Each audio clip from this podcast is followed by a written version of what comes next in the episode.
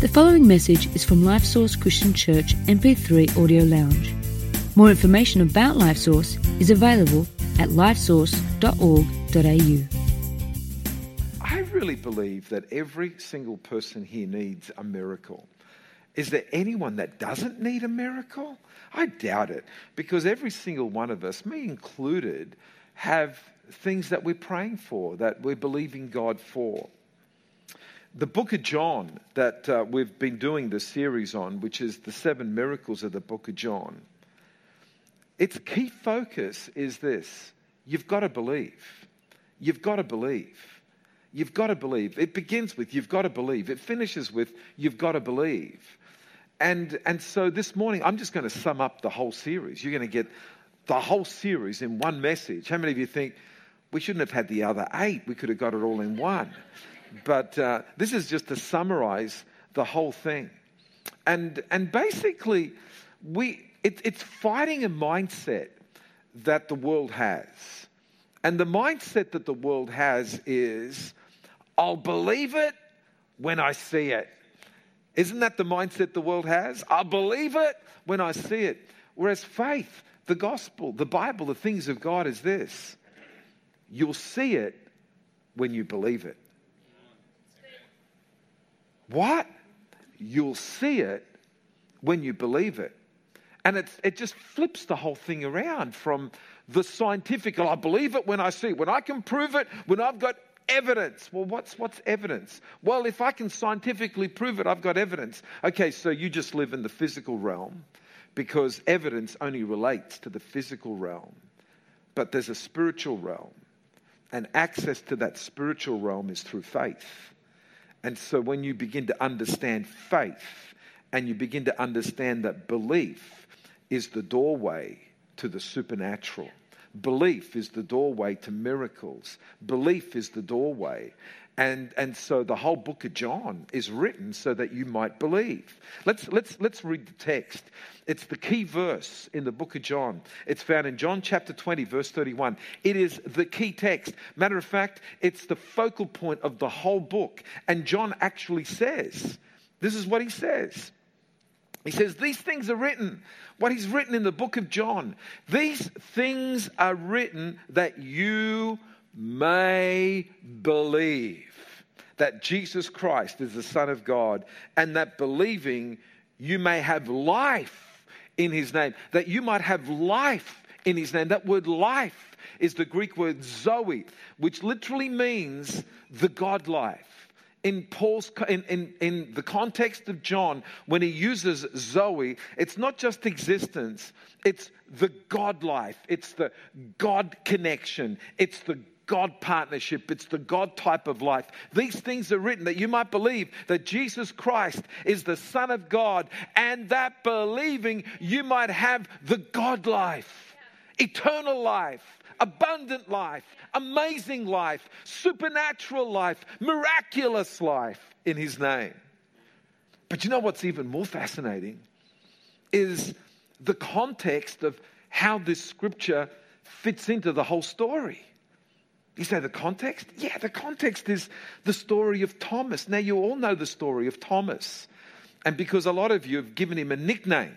What's Thomas's nickname?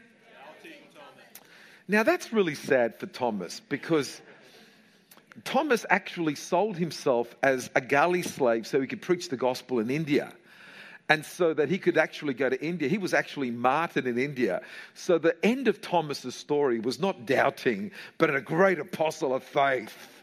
An amazing thing. I actually went to the cathedral, St. Thomas's Cathedral in, uh, in India, and they've got a relic.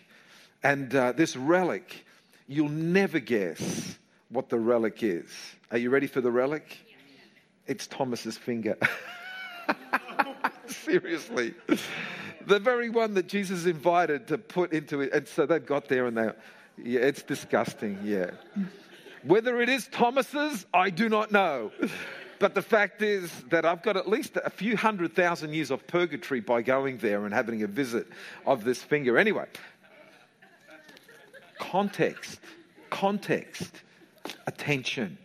I know that some of you have just gone, all the young guys have just gone off onto a, yeah. Okay, it's, um, Verse 24. This is the context. Now, Thomas, called the twin, one of the twelve, was not with them when Jesus came. The other disciples therefore said to him, We have seen the Lord. So he said to them, Unless I see in his hands the print of the nails, and put my finger into the print of the nails, and put my hand into his side, here it is, I will not believe. Wow, the whole context of this book is believing. And he's one of the apostles, right at the end, saying, I won't believe. It's like, Thomas, you don't get this, do you? And after eight days, his disciples were again inside, and Thomas with them. Jesus came, and the doors being shut, stood in the midst of them and said, Peace to you. And then he focuses in on Thomas. How would you like it if you became all of a sudden the center of Jesus' gaze? You can imagine Thomas thinking, uh oh. then he said to Thomas, Reach your finger here and look at my hands, and reach your hand here and put it into my side. And then this is the crunch note. Here it is. Do not be unbelieving, but believing. Come on, Thomas. Come on, church. Come on, people. Come on, those of you that need a miracle. Do not be unbelieving, but be believing. And then Thomas answered and said to him, oh, My goodness.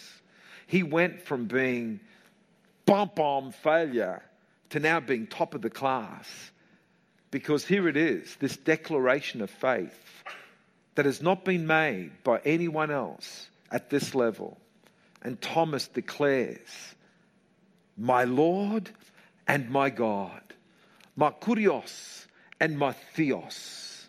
Two words that he used my kurios, my Lord, my Master, the one who owns everything, and my God. Now you've got to think that for a Jewish man to declare that Jesus Christ was God was totally encapsulating Christian thought, which was so foreign to Jewish thought because there's only one God. And, uh, and in Jewish thought, that God was Elohim. And now we have Thomas launching Christian doctrine, saying Jesus Christ is God manifest in the flesh. And what an incredible statement of faith that was. He went from unbelieving to not just believing, but an articulator of Christian doctrine that Jesus Christ is God manifest in the flesh. And so this is, this is the key thing. Verse 29 Jesus said to him, Thomas, because you have seen me, you have believed.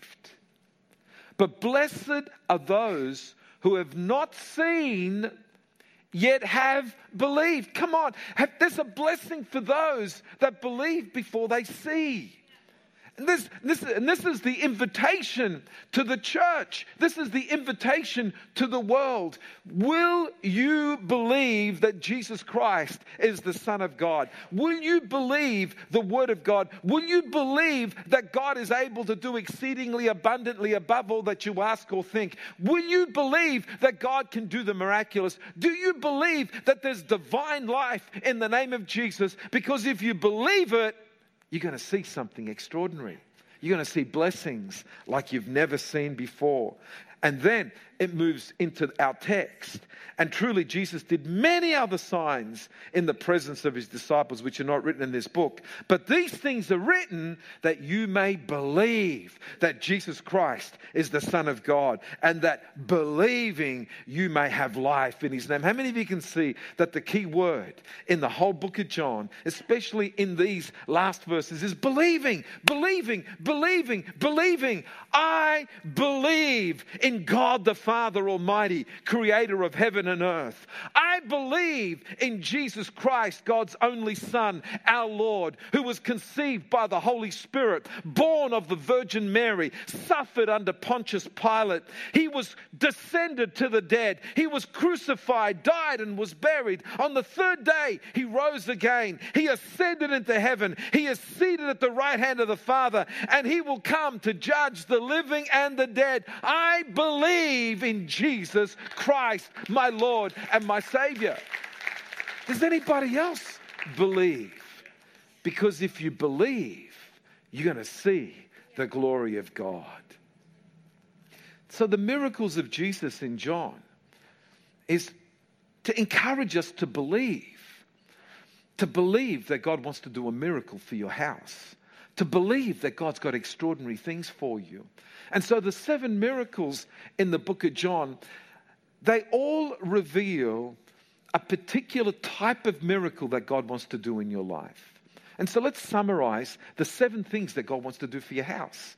In one sermon, you'll get the seven things that God wants to do for your house.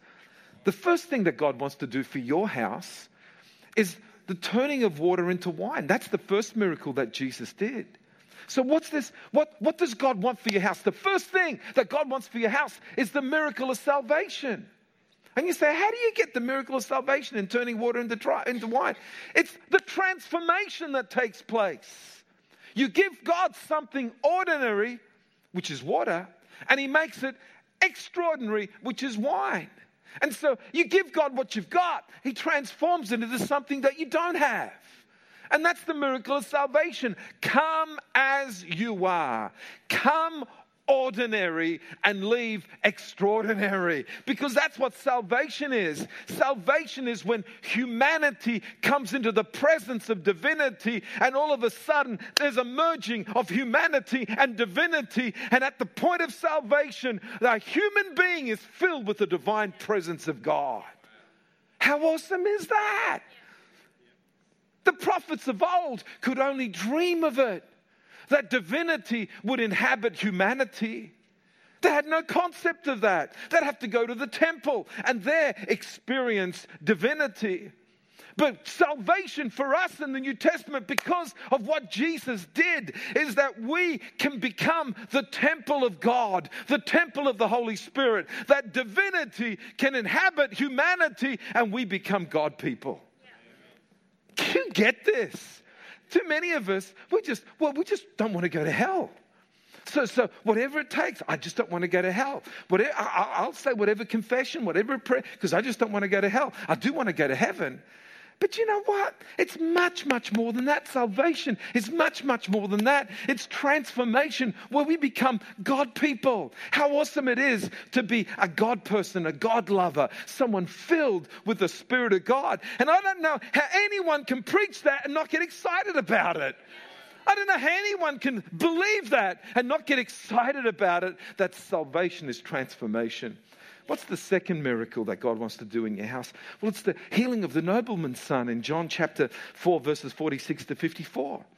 And, and what we have is, is we've got desperation here. We've got a man who's about to lose his son, comes to Jesus, and he gets the miracle of breakthrough. It's the miracle. But does anybody need a breakthrough in their home? Has anybody reached the end of their rope? Because that's what happened to the nobleman. He tried everything everything failed. he'd got to the end of himself. How many of you know that many times God actually lets us get to the end of ourselves because we got lots of options? How many of you know we got lots of options? And uh, more often than not, we'll try all the options that we have. And what this miracle is, is try all your options. And when you get to the end of the rope, that's when you find that the end of your rope is the hand of God. Yeah. End of the rope, hand of God. The end of the rope is not the end for the Christian. The end of the rope actually introduces you to the hand of God. And so when the nobleman had come to the, his end, there was Jesus. And again, it was connected to do you believe? Do you believe? Yes, I believe. Well, your son is healed. It's done. You've come to me. You've come to the right person. You've come to the God of breakthrough. Some of us need to get to the end of our rope before we turn to God. And so many people only turn to God when they get to the end of themselves. It's okay with God because better late than never is his response. I'm there for you. At the end of your rope is the hand of God. And how awesome it is to know that the end of your rope is not the end but it's just the beginning of a new relationship with God. The third miracle in the book of John is the healing of the lame man at Bethesda in John chapter 5, verses 1 to 15. How many of you feel I'm going at a million miles an hour? I'm turbocharged. This morning, I'm the faster pastor.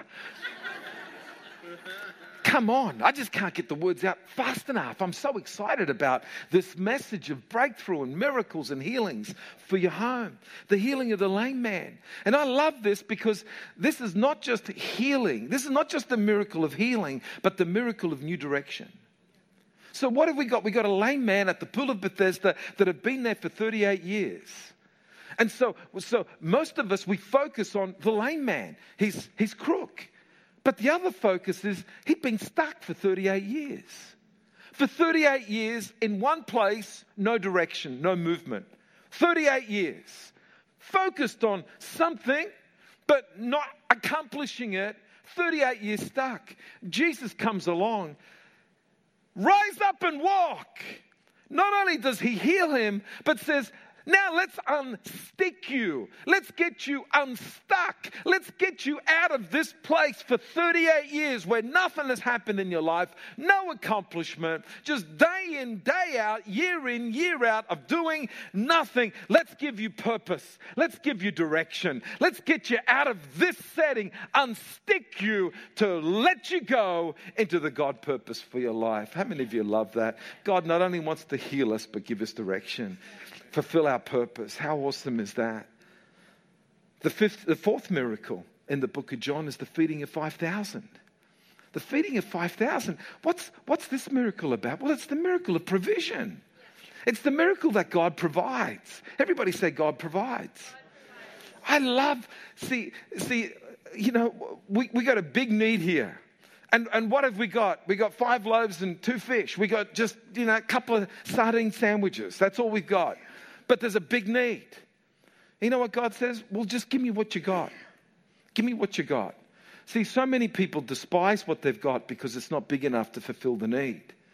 And God says, let's partner together. You give me what you've got, and I'll give you the rest. But too many people don't even give God what they've got. But what you've got is the beginning of the miracle. And say, could God do it with nothing? Of course He could, but He doesn't want to. He actually enjoys partnering with you. He actually enjoys valuing your littleness. What we do with our littleness is we despise it. We actually despise it. We curse it. We, we just bring it down. And God says, No, give it to me. But it's not enough. And God says, It might not be enough, but I'm the God of more than enough.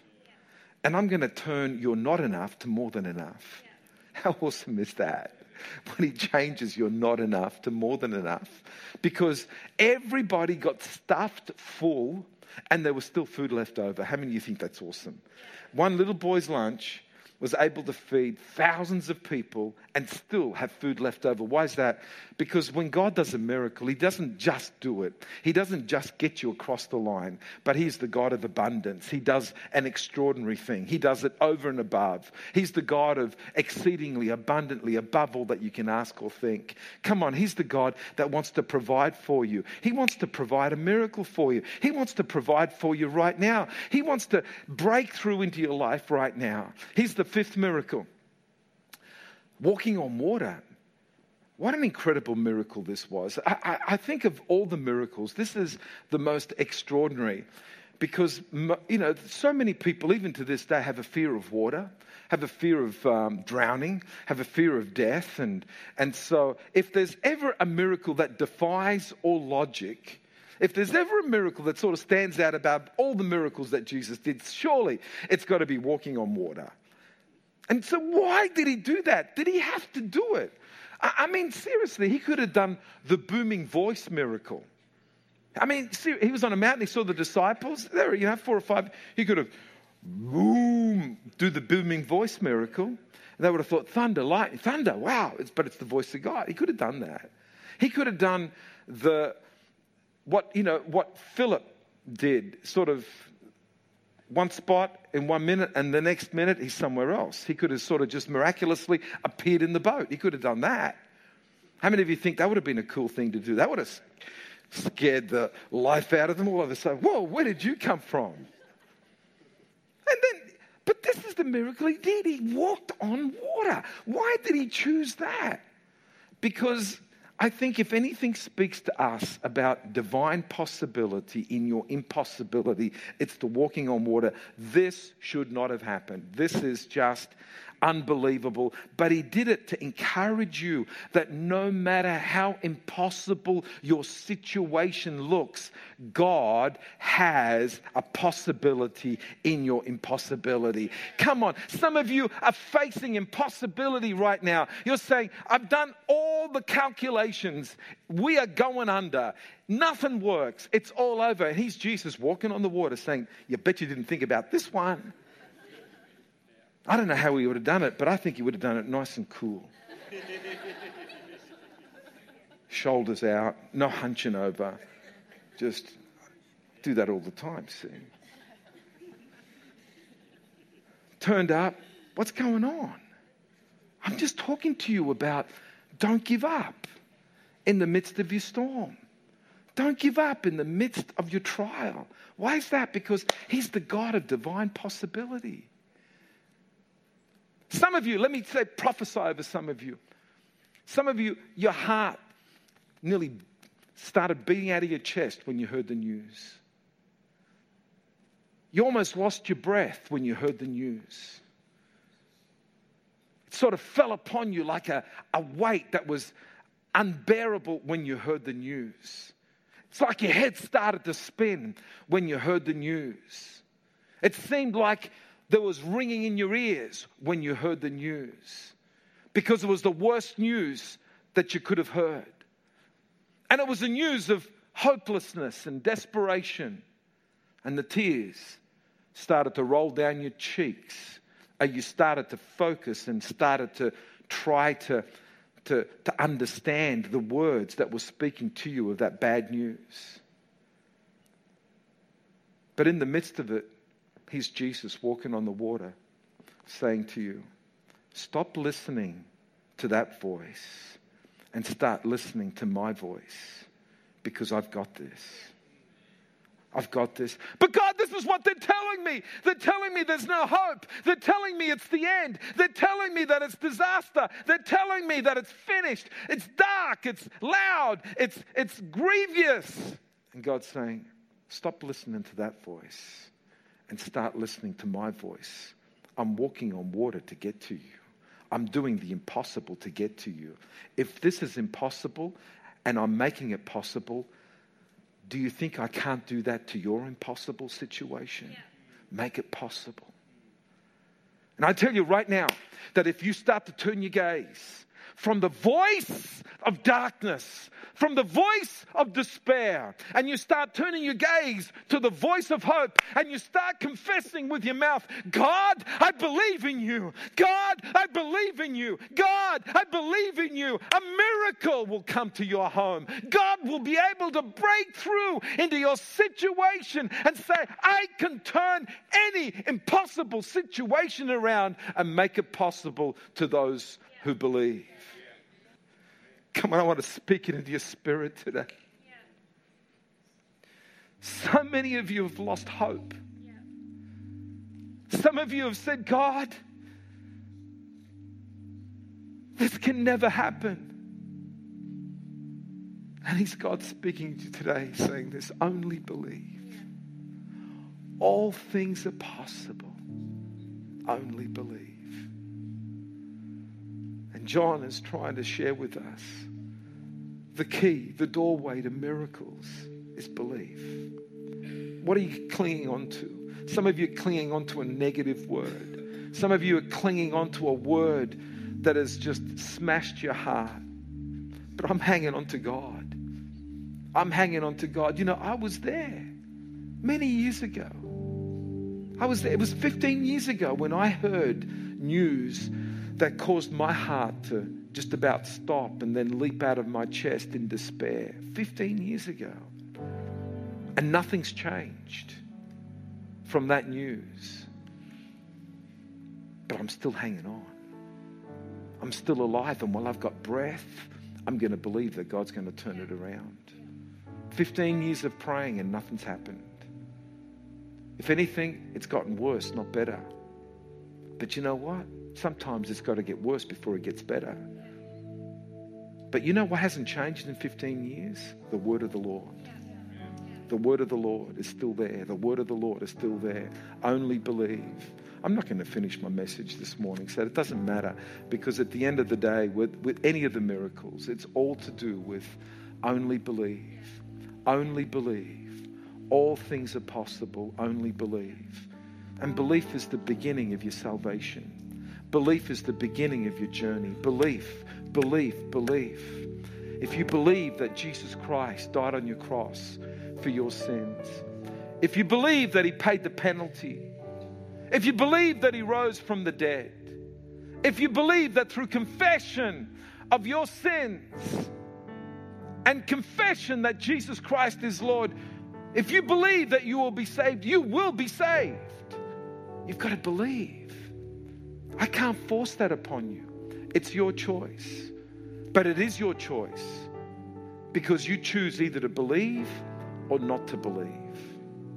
And not to believe is a choice, as is believing. Thanks for listening to this message from Life Source Christian Church MP3 Audio Lounge. We invite you to visit us online at lifesource.org.au to find out more about our church and to also access other free resources.